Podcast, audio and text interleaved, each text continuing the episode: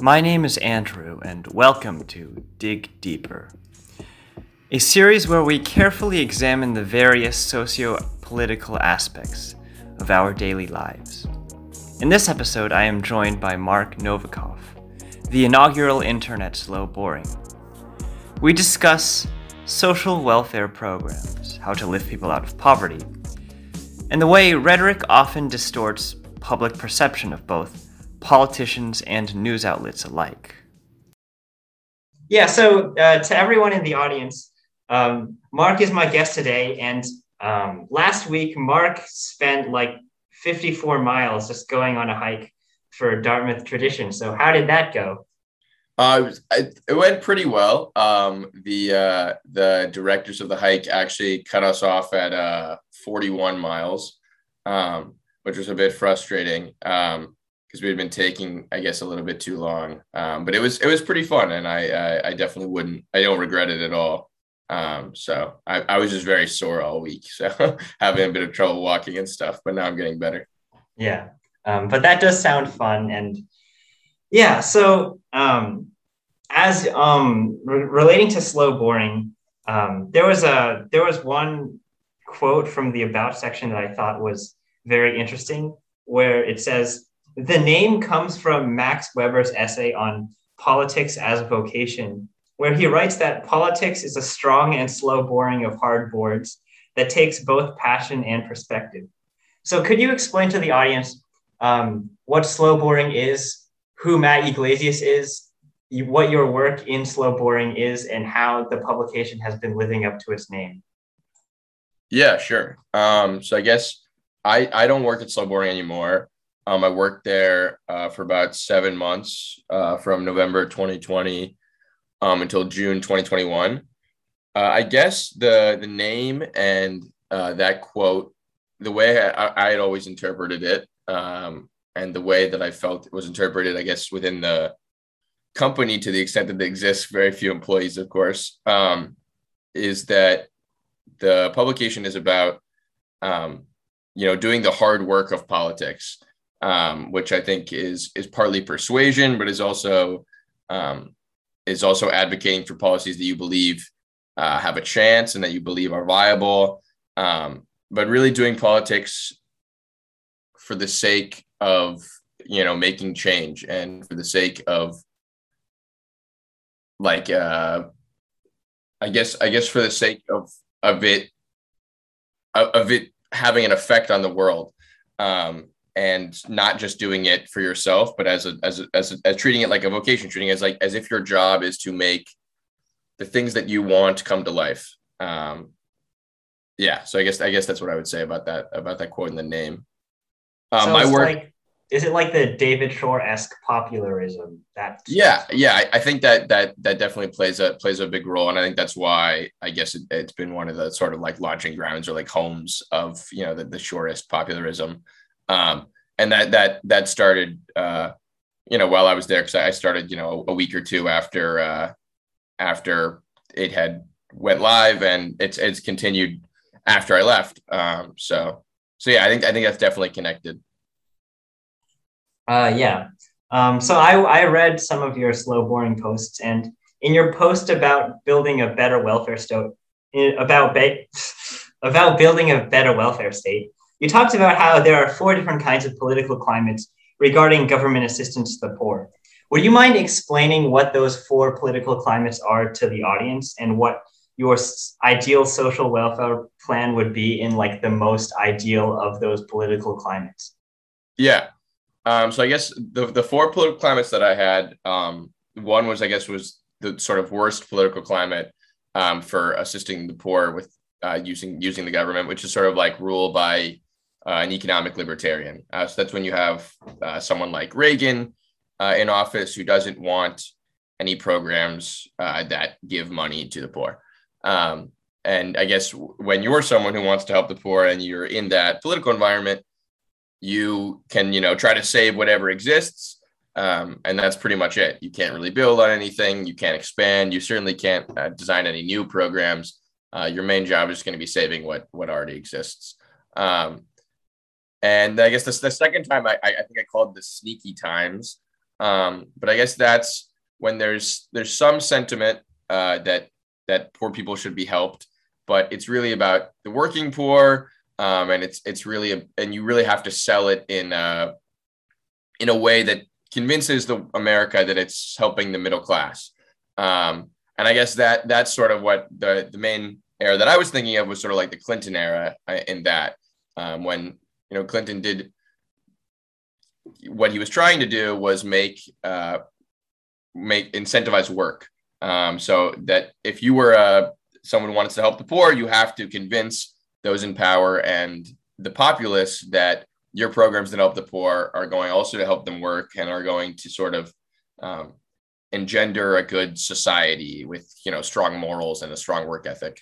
Uh, and the third was like enthusiasm with blockage, um, where people really really want um, to help the poor, but there's some blockage that occurs because of the you know American political system. Um, you know, because of the filibuster, because uh, the you know the way the Senate's organized, where every every state gets two seats.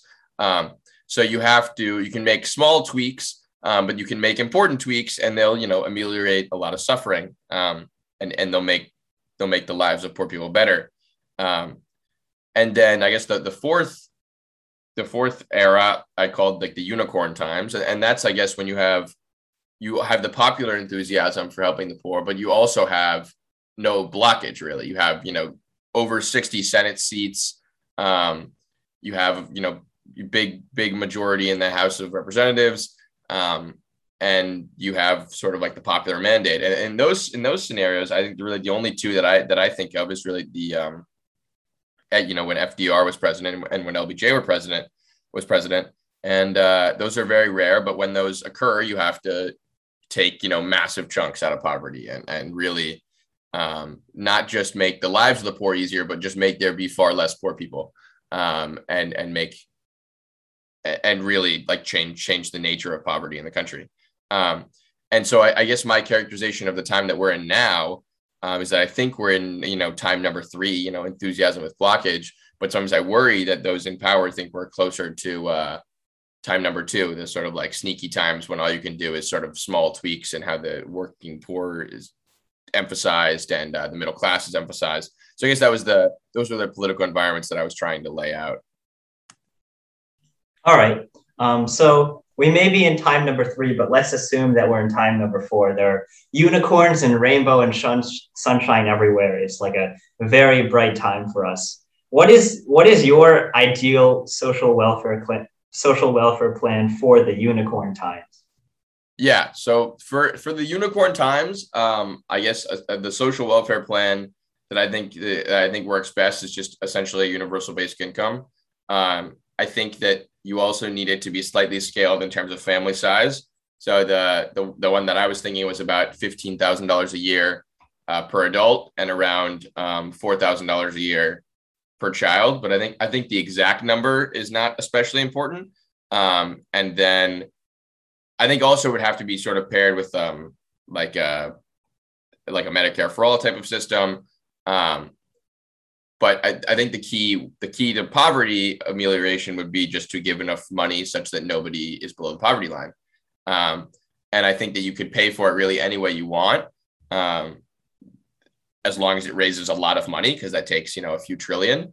Um, but i think if you raise it even with a consumption tax which people usually think of as regressive since um, poor people spend a large percentage of their income on on consumption um, even then the benefit is so progressive because $15,000 a year is, is far more to a poor person than it is to a rich person that on net, you know, it's, it's, it's very, very progressive.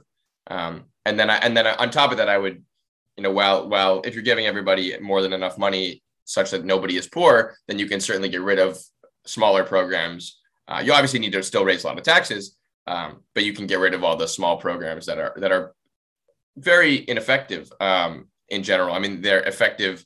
They're, they're much more effective than nothing, um, but they're they're very ineffective as, as poverty programs go. Like you know TANF, uh, which is our welfare our, our cash welfare system, or SNAP, which is food stamps, or you know WIC, which is additional food stamps, um, or Social Security um, Social Security income, or sorry, supplemental security income. Okay, yeah. So you mentioned in one of your articles that basically your ideal unicorn combination of UBI and a, consum- in a consumption tax wouldn't be a significant disincentive to work because basically you'd keep the UBI no matter how hard or profit- profitably you work. Um, what do you think to the idea that there might be a work disincentive at the very beginning? Like, you know, the the whole idea of like the hardest part of a journey is the first step. Do you think that might be like a trick in terms of getting people like to start working at the very beginning? You mean like right after the plan is passed, basically right after they start getting a check? Yeah. Yeah. I mean, I think there might be like a small work disincentive. Um, like I'll give you an example. Let's say you're you're pregnant when you start getting the check, um, and then you have your child. Um, I think it's totally reasonable to think that fewer women, um, maybe even fewer dads as well, uh, would work after they give birth um, because they have money from the UBI. I guess the question um, is is really is that is that important to you politically? that new mothers work to pay the bills and i would just say no um, if, if I, am totally content um, to live in a society where people who are spending you know 40 plus hours a week you know probably closer to 60 70 80 taking care of a small child um, don't need to uh, shouldn't have to also be working as a cashier um, to pay the bills um, so I guess I, I, do think there could be a small work disincentive, um, but I, I don't think that that work disincentive is especially concerning to me. I guess is, is what I would say. All right, cool. Um, so obviously, like these uh, welfare programs are designed to basically help lift people out of poverty. Um, but I was um, talking with my sister earlier, and she she's worked at Niskanen, and she provided some really interesting insight into the whole thing because poverty isn't just the absence of money, it's also the absence of other forms of capital. There isn't necessarily a one to one relation correlation between financial capital and other cap other forms of capital. Because the thing is, um, the working class and the poor are defined not just from the lack of money, but also the lack of things like education and soft skills. Um, the the TLDR of it is basically that privileged people aren't privileged simply because they have more money, but also because they're privy to information that other people don't have, like um, education or just the connections to get a good job and stuff. Right. How would you offset? Because obviously, um, your proposal does provide people with the money, but how would you offset the lack of knowledge necessary to increase social mobility. Yeah. I guess I guess I would say that you're not you're not going to, and I think that that comes down to governing, you know, beyond I guess a universal basic income. But I guess my question to that would be, you know, why can't we just resolve the money problem then, right? Because I, I, I you know, I think poverty, in the strictest sense of the definition, you know, is a lack of money fundamentally. So if you solve poverty by giving everyone enough money such that nobody is below the poverty line, then you will still have problems. Um, I don't think it, I don't think it gets rid of problems, uh, but it does get rid of poverty. Um, it doesn't it doesn't solve edu- you know educational problems. Um, it doesn't solve all sorts of different things. Um, but what it does solve is it makes sure that nobody um, you know needs to worry a lot about whether they will put food on the table. Um, and whether they need to take you know a, a third shift um, in the same day so that they can you know provide for their two or three kids um, so i guess i guess i don't i don't view ubi as, as a sort of like cure all I, I, just view it as a cure all of poverty um, and i think that's uh, i think i think that's what it is so basically like get rid of the low hanging fruit first and then we can deal with the other issues later Right, right. Like I think social mobility is a totally normal thing to worry about. I think it's a good thing to worry about. But poverty itself is is easy to fix, and to me, it's it's embarrassing that um, a country this rich and that many countries this rich um, haven't eradicated it since it's since, as I said, it's a very easy problem to resolve. You know, if you have a poverty line, you pay everybody the poverty line, then you have no more poverty. Yep. Yeah, I, I agree with you on that one. Um, so you, I guess that might feed into some of the stuff that you've talked about regarding Andrew Yang. There was a section in one of your other articles where you were talking about cash transfer programs that the various mayoral candidates were proposing in the lead up to New York's mayor's race. And you mentioned that um, Yang was proposing that the 500,000 neediest New Yorkers receive 200, two, well, receive $2,000 a year. So would you consider it too arbitrary to basically just say the 500,000 most neediest? Like, what about the 500,000 in first person or the 500,000 in second person? Like, do you think that like it might be reasonable that like someone who's like the 500,000 23rd person might decide to make a little bit less money so that they can receive the 2000 or like the 200 crap uh, the $2000 a year. Yeah. Yeah it is totally reasonable. Um, I, I don't like welfare cliffs at all. Uh, and i do think that they really do distort incentives. I think i think one of the fit one of the best things um, about ubi is that is that no incentive is distorted at all because you're always receiving you know the ubi such that if you go to work you know you still have your ubi and if you let's say you're that you're that same new mother that i was just talking about except now it's been a year or it's been two years and you want to get back into working. Um, and you but you you know your kid still requires a lot of work. Um, and uh, so you want to work 10 hours a week right?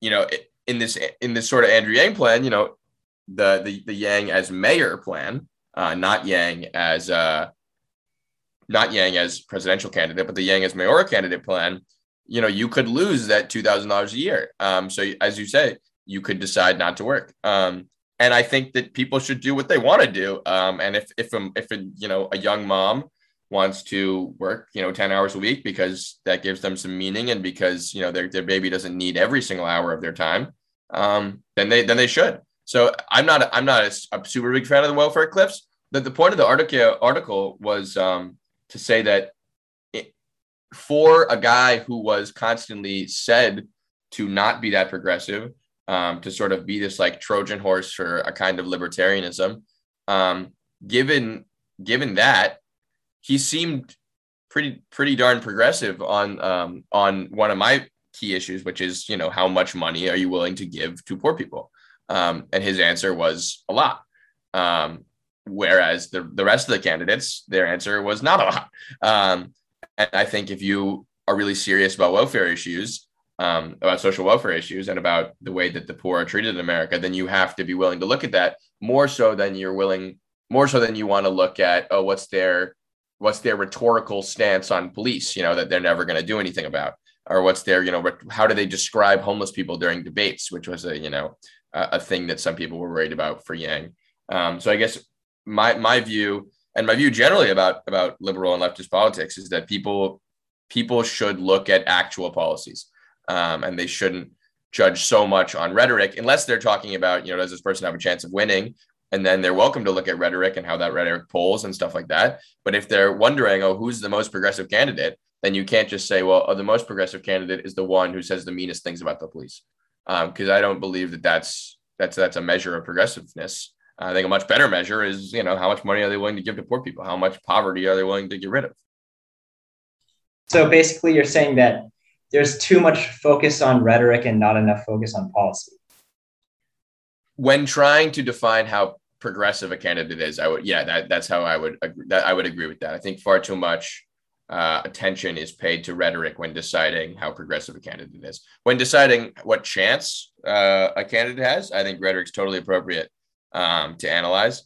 Uh, but as far as how progressive they are, you should you should look to their to their to their policies, and I think you should look to specifically their policies on like material issues. How much money are they willing to give um, to poor people? How much you know? How, much how much health care are they planning on guaranteeing? You know how how much of how much of the working class's material problems do they plan on solving?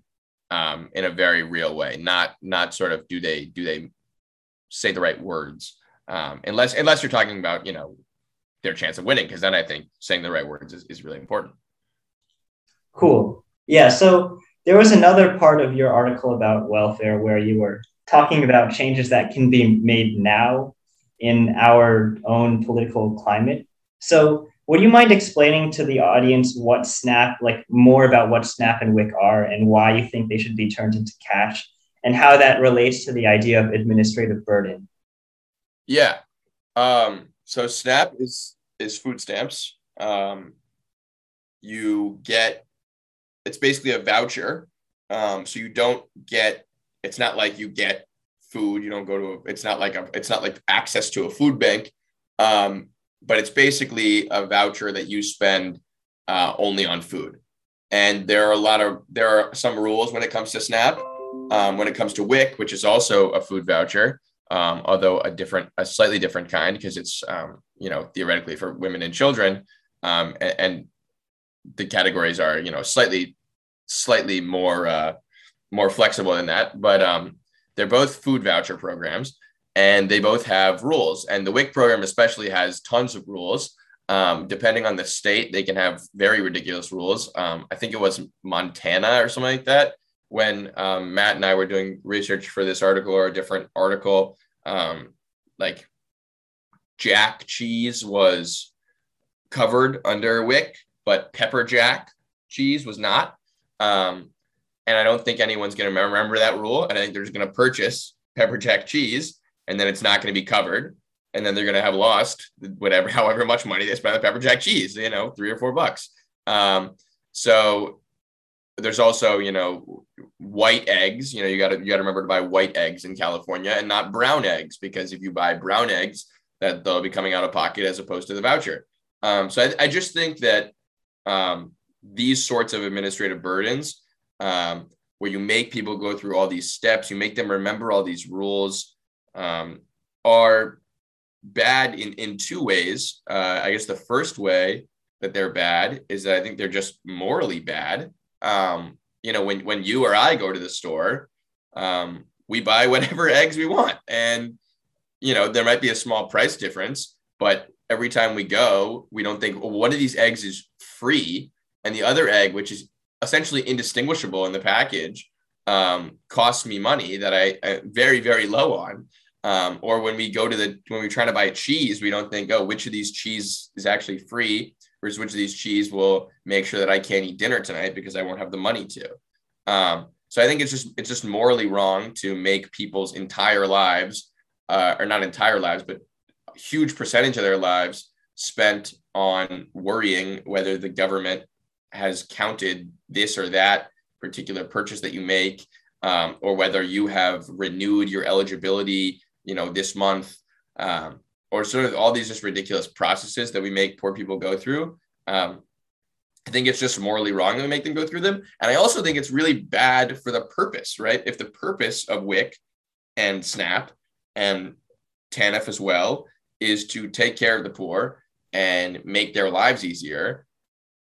And then because of all these rules, you know, 50 or 60% of people participate in them then you've just failed, you know, in your own, in your own, even on a non-moral level, just just in the in the terms of the job. If your job is to make poor people's lives easier, and only 50% of poor people are on the program, then you're just then you're just failing on your own terms. Um, and if, if you're also making poor people's lives harder, that was also part of the agreement was that you would try to make them easier. Um, so I think I think it fails on its own terms, and I think also think if you add in the sort of moral element, like is it morally appropriate to saddle people whose entire lives are spent worrying about money um, with even more worries about money, uh, then I think it's just it's just immoral, you know, on top of it. Uh, so I so I think that there's these types of things can just become cash. I mean, at the end of the day, the vast majority of studies that that I'm aware of show that when you just give people cash, it's not as if they immediately go spend it on drugs. Um, you know, they're just going to keep buying milk but now they're not going to worry whether it's 1% milk or 2% milk, which is somehow a different government program, uh, or maybe not a government program at all is going to cover it if it's 2% versus 1% milk. Um, and, and it also costs nothing to the government, right? Because they're already, they already got to pay the full price of the voucher. Um, so if it's cash, it doesn't really save them. Um, so I, I, just think there's, there's really no need for these programs to still exist as vouchers. Um, yeah, so you brought this up a little bit in your answer, but I think um, I, I'd like for you to expand on A, why you think those convoluted rules and red tape existed in the first place, and B, why you think that the initial rationale for those rules was wrong. Yeah. So I guess I guess when I try to get into the minds of um, you know the the the WIC inventors um, and and the rule makers, um, what I think you're trying to measure is deservingness, basically. Um, and I think you're trying to get at the idea that these are nutrition programs and that they should be trying to keep poor people healthy. Um, and I think the goal with the brown eggs versus white eggs thing, um, or the you know one percent versus two percent milk, um, is that one of these is healthier or more appropriate for the person to buy, and they're not going to know that um, because their time is spent worrying about whether food's going to be on the table at all. So we should make it so they don't have to worry about it, and we'll just only guarantee one of them, and then they'll buy the one that's guaranteed, um, and then they'll be healthier for it. Uh, I think that's the basis for those sorts of rules. Um, but I guess I think that well, I, I think that the difference is I think that by and large the voucher program, you know, if it if the if the point were well, you can't buy drugs, and that's the only rule of WIC and SNAP is that you can't buy drugs, then I think you'd have a better argument. Um, but if the if the rule is about white versus brown eggs, which you know I don't know much about eggs, I'm not a nutritionist, but the health difference is probably extremely marginal. Um, and the same the same is certainly true of one percent versus two percent milk um, or skim versus 1%, um, then I think that you've gotten, you know, two in your head about it. I think that those differences are really marginal. And at that margin, what you're really just doing is making poor people's lives harder, which I think is really the opposite of the goal. Yep. Um, yeah. So another one of like the um, ideas that you had in terms of what we could do in term with our current political climate was something that was really interesting. So I'm going to quote it right now. For a large portion of the poor, the government already knows what they make through their tax returns, and they should use this administrative data to enroll them in the benefits they are eligible for, rather than making them apply separately. Those who can't be auto enrolled should be able to do a single application to a single program. And then the information they provide should get them enrolled in all the programs they're eligible for. So, would you mind would you mind explaining to the audience the what like the context behind that proposal and more about why you think it would be great? Yeah. So I guess my the re, the my the context for that proposal, I guess, is that there's a lot of people on TANF who aren't on SNAP, or a lot of people on SNAP who aren't on WIC, or a lot of people on Medicaid who aren't on SNAP or WIC or TANF. Um, and if you take those four programs the eligibility for them is really similar. And of course, there are some people who wouldn't be eligible for all four, but are eligible for one. You know, let's say you're in like a Medicaid expansion state. Um, you know, you're not eligible for all four of them. Um, but for the for the most part, um, I think a large percentage of people, if, if they're eligible for one of those, they're eligible for all of them. Um, and so it, it strikes me as extremely bizarre um, and a bit ridiculous that there are people who have enrolled, you know, applied, gone through all this work to get on Snap, and they happen to have a very small child, and then they're not on WIC, even though they're eligible for it, because they don't know about WIC and because they haven't signed up for it separately. Um, so that just that just strikes me as very silly. Um, if they're eligible for one and they're eligible for the other, then they should apply once and if the data that they enter into that application makes you know is is such that they should be eligible for another they should just get the other um, the idea that it should be poor people's job to know every program out there for them um, and how to apply for all of them and that they should then have to wait you know for the waiting times for each of them it, it just it just strikes me as you know offensive to them um, it strikes me as running, you know, basically in, in direct conflict with, with what I think should be the point of them, which I get, as, as I said, is to, is to make poor people's lives easier. Um, so I guess what I would do is so, a lot of poor people file their taxes, um, a, a, great many poor people. the majority of poor people file their taxes. And when they file their taxes, that means the government knows how much they make. Um, so I, at that point, I think the people, the poor people who file their taxes should just be enrolled automatically in the programs that they're eligible for. Uh, and then they don't need to do anything. They just receive their TANF check. You know, they receive their SNAP vouchers. Um, and then I think there are some poor people. I know there are some poor people who don't file their taxes. It's not as if they owe tons of taxes. If they were to file them, they probably end up with a net return. Um, probably end up on net just receiving money from the federal government. Um, but they don't file their taxes. And those people have to apply. And I, I understand they're going to have to come into some contact with the government at some point, and they're going to have to make that contact themselves, probably. So if they make that contact once and they ask for SNAP, and it turns out they're eligible for WIC, it turns out they're eligible for TANF, it turns out they're eligible for Medicaid, then they should get all those things. And and uh, so I think you should have you know maximum one application and usually zero applications to get on these programs because there's really no need for them if the government already knows what you're making. Cool. Yeah. So I, I liked a lot of the proposals that you had in terms of stuff that we could accomplish um, with with the tools and the political climate that America has right now.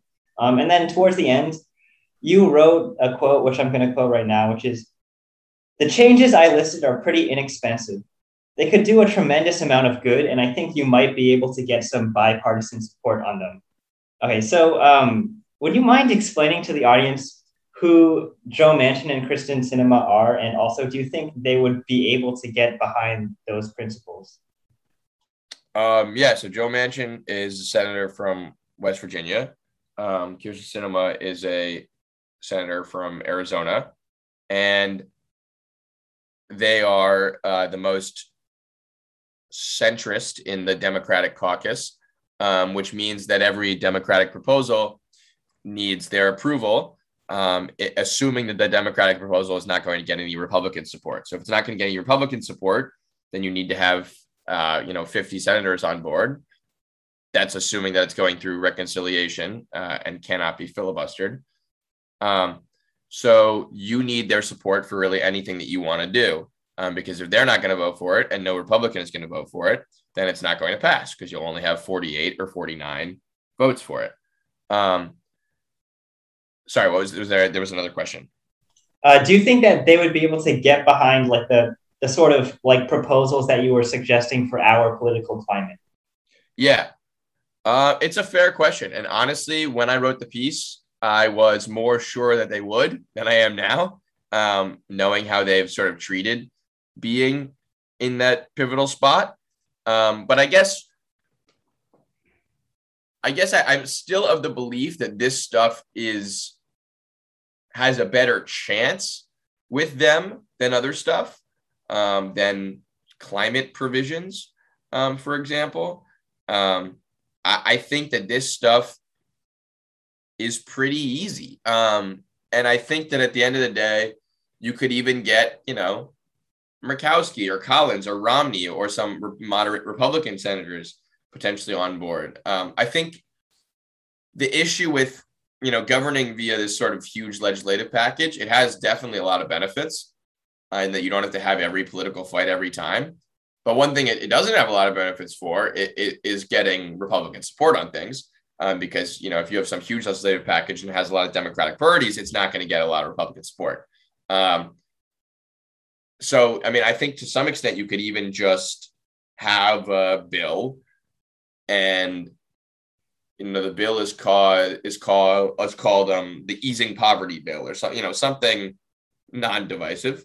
Um and you know all it does is do you know two or three of the things that i said you know it turns it turns WIC and snap into cash and you know it makes for automatic enrollment right?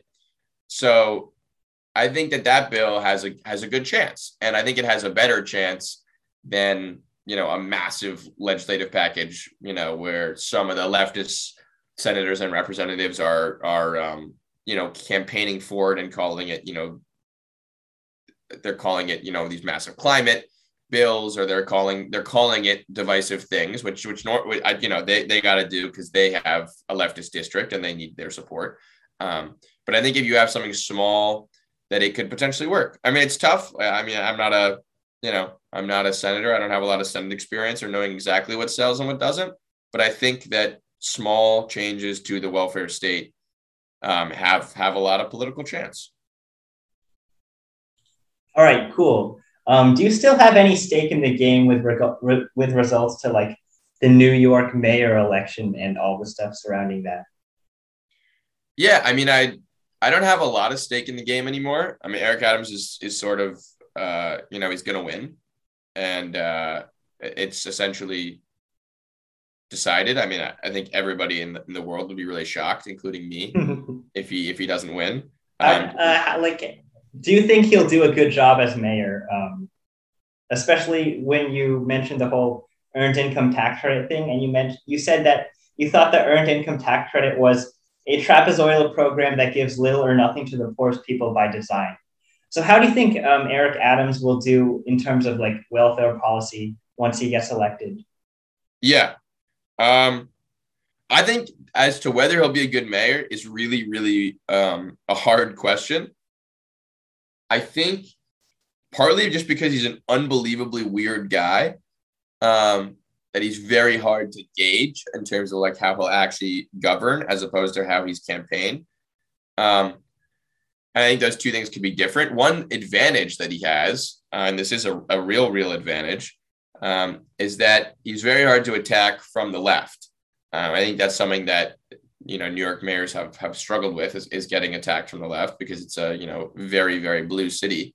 Um, it's hard to attack him from the left, and partly that's because uh, he's black, and it's also because he doesn't really take a lot of crap from the left. Uh, he doesn't really care when they attack him, which is a I think an admirable quality. Having you know the gall to not really care if you get attacked from the left and only really worry about your working class support, which is one thing that he was, you know, worried about and won in the end, you know, based on winning all these sorts of working class communities. If he's able to just focus on that and not really care about being attacked from the left, um, and you know focus on you know pretty simple mayoral policies, then I think he could be a good mayor. Um, my problem with the welfare thing um, is that he was talking about the city matching earned income tax credits um, payouts, and I think that that's not a bad policy by any means. Um, and I haven't really taken a huge look at, at Curtis Sliwa's policies, but I'm, I'm guessing that it's better. Um, so it's not a bad policy, but the thing about the earned income tax credit is that it phases in. So the poorest people in the city um, or the poorest people in the country don't get the earned income tax credit. That's what I mean by trapezoidal is that it phases in, then it's flat at some sort of maximum, and then it phases out so that the richest people can't get it either. Um, so it doesn't really help the really poor, and it helps the poor less than it helps the middle class because it because because of the phase in, it's a bigger payout to the middle class. And so that's my concern with it is that I, you know, I'm more concerned. I think most people should be more concerned with the poor than the middle class. And so if you design a program that matches payments to the middle and lower middle class, then you're going to get more help for the lower middle class and the and the middle class. Um, but I, I was concerned that his plan does not focus as much on the poor, which you know Yang's definitely did. Cool. Yeah, so that was a good answer. And I think uh, for my last uh, question, I'm going to focus a bit more on rhetoric. Because you were talking about how for politicians, rhetoric shouldn't really matter as much as policy unless we're talking about electability. Um, right. So that sort of got me thinking about how important rhetoric is for like news publications and the like because um, I was I, I there was a quote from the about section of slow boring that stood out to me, which I'm going to quote right now. This site is for you if you're interested in finding out what's actually true about American politics and public policy, not just what flatters your biases. Plenty of people don't actually care and just want their biases flattered. That's fine too. There are plenty of websites doing that. Um, so, how important do you think rhetoric is in terms of like news outlets and like Substack publications and the like? Yeah, I think rhetoric is is is is definitely important. Uh, I think one thing that you've seen, uh, you know, it's a pretty, I think it's a pretty robust finding, is that people in America, especially Republicans, are growing more and more distrustful of the media. Um, and I don't rejoice in that at all. Uh, I think that some, I'm not sure that some people would rejoice in it per se, but they would not have a big problem with it. And I, and I think it's a really big problem. And beyond thinking it's a really big problem, I also don't blame it on Trump, um, unlike what I think a lot of people in the media do. And I, I think I, I reserve a lot of blame for it for the media. Um, I think the way the media has talked about the news um, and also the way that the media has employed, you know, opinion writers has changed over the course of the last, you know, five or 10 years, um, which is essentially as long as my, you know, political memory goes.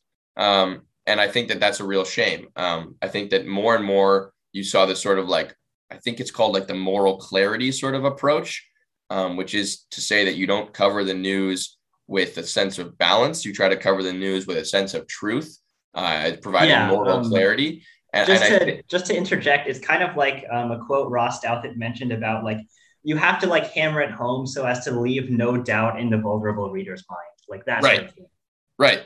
Um, so you have to provide this sort of moral clarity. You have to make sure the reader knows what's right and what's wrong. Uh, and I think I think it comes from a good place. The idea of the moral clarity approach. I think you know one issue that definitely motivates that approach is the is the approach on say climate change.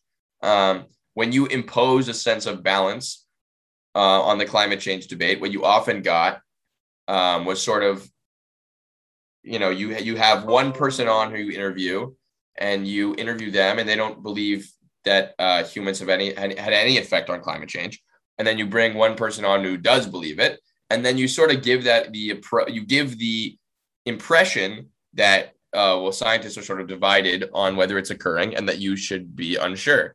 Um, when the truth is, is that you should be sure that, that that that humans are having an effect on climate change and are, and are causing climate change.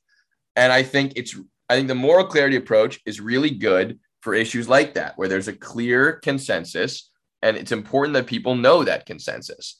Um, but I think it's gotten to the point where journalists they write about things and they say to themselves, "Well, what's really true here? I've got to say what's really true what's really right, what's really wrong, who's the bad actor and who's the good actor. But I think the problem is, is that those are not sort of consensus questions. Those are really opinion questions. And what you're what you're doing is you're saying that this is right and it's going in the big news section where people expect a sense of objectivity, a sense of balance. And whether you like that about journalism or not, that's what your readers are going to expect. And then when they discover that the news section on your website is totally different than the news website, the news section on another website, and they start to think to themselves, this doesn't really seem like news anymore. Again, I think opinion writing is great. It's the only thing I've ever done, but I think you should be clear about you know what you're doing. So I think that when you have a, a news media that is really doing something that is not what the readers think is news media, then you then you lose a lot of trust in the news media. Um, and so I think the rhetoric that journalists use um, when describing events and, and when talking about especially political actors is important. Um, and it's important to meet your viewers where they are, or at least be very clear that you're not going to meet your viewers where they are, um, so that you can at least have sort of fair sense of expectation so that nobody feels um, betrayed. Yeah. Um, yeah. So thank you for that answer. And um, Marc Novicoff, thank you for taking the time to come onto the podcast. Yeah, thank you. Thank you for listening. If you like the episode, make sure to follow us on Spotify, Podbean, or wherever you listen to your podcasts. Until next time, goodbye.